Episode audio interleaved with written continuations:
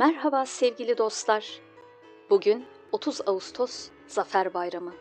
Atatürk'ün hayatındaki en zorlu günüydü belki de 26 Ağustos 1922. Çünkü bu tarih Türklerin Anadolu'daki son bağımsızlık günü olabilirdi. Devlet uzun yıllardan bu yana savaşta ve artık tükenmek üzereydi. Deyim yerinde ise tek atımda kurşunu kalmıştı. Ordudaki mevcut subaylarında birçoğu şehit olmuştu.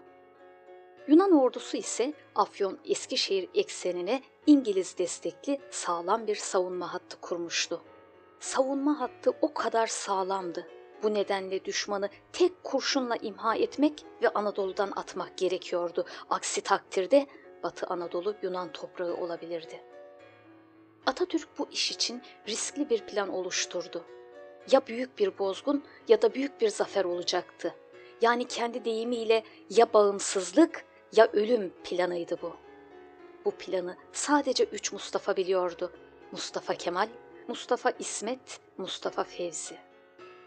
Bu tarihlerde Büyük Millet Meclisi üyelerinin birçoğu savaşmak için Atatürk'e baskı yapıyor, fakat o 27 Temmuz'da futbol maçı düzenliyor.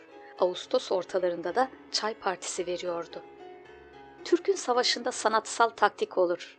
Türk tarihi savaş taktiklerini sanatçı gibi kullanan komutanlarla doluydu.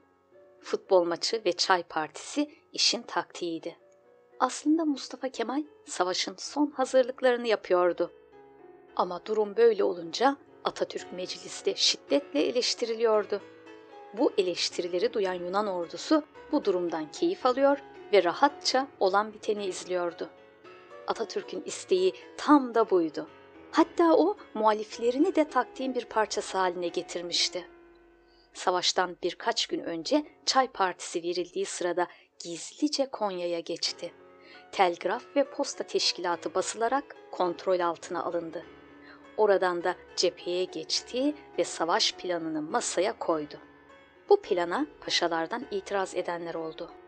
Onlara göre bu plan çılgınlıktı. Kaybetme riski çok yüksekti. Bu durumda Anadolu tamamen işgal edilebilirdi. Tartışmalar uzayınca Atatürk şöyle dedi: "Ancak bir yılda düşmanla az çok denk bir hale gelebildik. Bir daha bu gücü oluşturamayız. Bu sefer kesin sonuç almak ve savaşı bitirmek zorundayız. Evet, tehlikesine rağmen bu planın uygulanmasından başka çare göremiyorum." Yakup Paşa, "Bu planla kaybedersek bize vatan haini derler. Bu meclis bizi asar." diye itirazını sürdürünce Atatürk net konuştu. "Korkmayın paşam, sorumluluk bana aittir. Kaybedersek beni hemen asarsınız." Taarruzdan bir gün önce 25 Ağustos günü hava karardıktan sonra ordu harekete geçti. Şuhut dağları arasından bir patika vasıtasıyla Yunan hattının güneyine sızdı. Kimse fark etmedi. Koca bir milletin kaderini değiştirecek ordu, kocaman toplar, silahlar ve onca yük, sessiz, sedasız bir şekilde varması gereken yere vardı. Sabahın ilk ışıklarından az önce bombardıman başlayacaktı. Dakikalar geçmek bilmiyordu. Ancak hiç hesapta olmayan bir şey oldu. Bir anda etrafı sis bastı. Toplar kör olmuştu. Bu şekilde bombardıman başlayamazdı. Herkes şaşkındı. Hava gittikçe aydınlanmaya ve fark edilme riski de yükselmeye başlamıştı. Ama sis dağılmıyordu. Mustafa Kemal tepedeki karargahından çıktı. Canı çok sıkılmıştı. Sis dağılmıyordu. Yapacağı hiçbir şey yoktu. Vakit akıp gidiyordu. Bir ara yerinden ayrıldı, bölgedeki kayalıkların bulunduğu yere gitti. Yalnız başına kayaların arasına girdi. Etraftakiler şaşkındı. Kayalıktan çıkıp yürüdüğü esnada ekipten biri makinesini aldı ve o tarihi anı fotoğrafladı. Havanın iyice aydınlanmaya başladığı saatlerde sis bir anda dağılmaya başladı. Düşman mevzileri görünür hale geliyordu. 26 Ağustos 1922 günü saat sabahın 5.30'unda Türk topları sessizliği bir bıçak gibi yırttı. Yaveri ve koruması onunla birlikte bombardımanı izlerken Mustafa Kemal'in fısıldadığı şu cümleleri işitti: "Ya Rabbi, sen Türk ordusunu muzaffer et. İsmet Paşa'nın bombardımanı bir sanat tablosu gibiydi.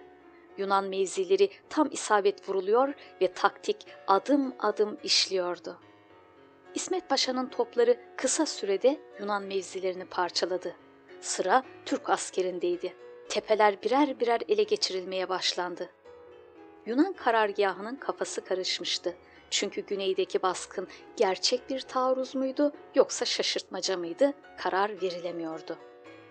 Bu esnada Türk ordusu bölgeyi iyice ele geçirmeye başladı.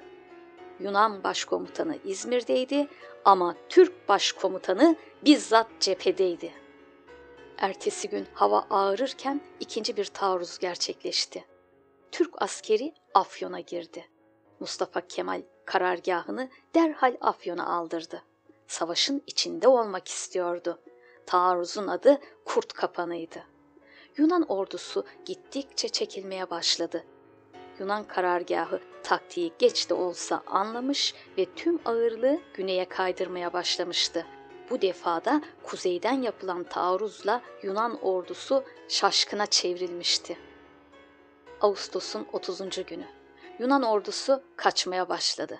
Fakat işgal güçlerinin tamamen vatan topraklarından çıkması gerekiyordu. Bu nedenle Atatürk o tarihi emrini verdi. Ordular, ilk hedefiniz Akdeniz'dir. İleri! Asker yorgundu ama emir kesindi. Önce Uşak'a girildi. Sonra Yunan ordu komutanı esir alındı. Türk ordusu 400 kilometrelik hattı 9 günde geçerek savaş tarihi açısından benzeri görülmemiş bir iş yaptı. 2 Eylül'de Eskişehir, 6 Eylül'de Balıkesir ve Bilecik, 7 Eylül'de Aydın, 8 Eylül'de Manisa'yı geri aldı ve 9 Eylül'de İzmir'e girdi. Vatan topraklarımızı işgal edenler ülkemizden atılmıştı. Artık tüm Anadolu bayram ediyordu. Atatürk mücadeleye başlarken söylediği o muhteşem sözünün "ya bağımsızlık" kısmını gerçekleştirmişti. Tabii bu gerçekleşirken şehit olan tüm atalarımızın ruhları şad olsun, ışıklar içinde uyusunlar. Başta başkomutanımız Mustafa Kemal Atatürk olmak üzere emeği geçen atalarımız. Önce bu cennet vatanı, sonra da demokrasi ve cumhuriyeti bize kazandırdığınız için hepinize sonsuz teşekkürler. Size olan borcumuz çok fazla. Bunun bilincindeyiz ve adımlarımızı bu duygularla atıyoruz. Hepiniz ışıklar içinde kalın. 30 Ağustos Zafer Bayramımız kutlu olsun.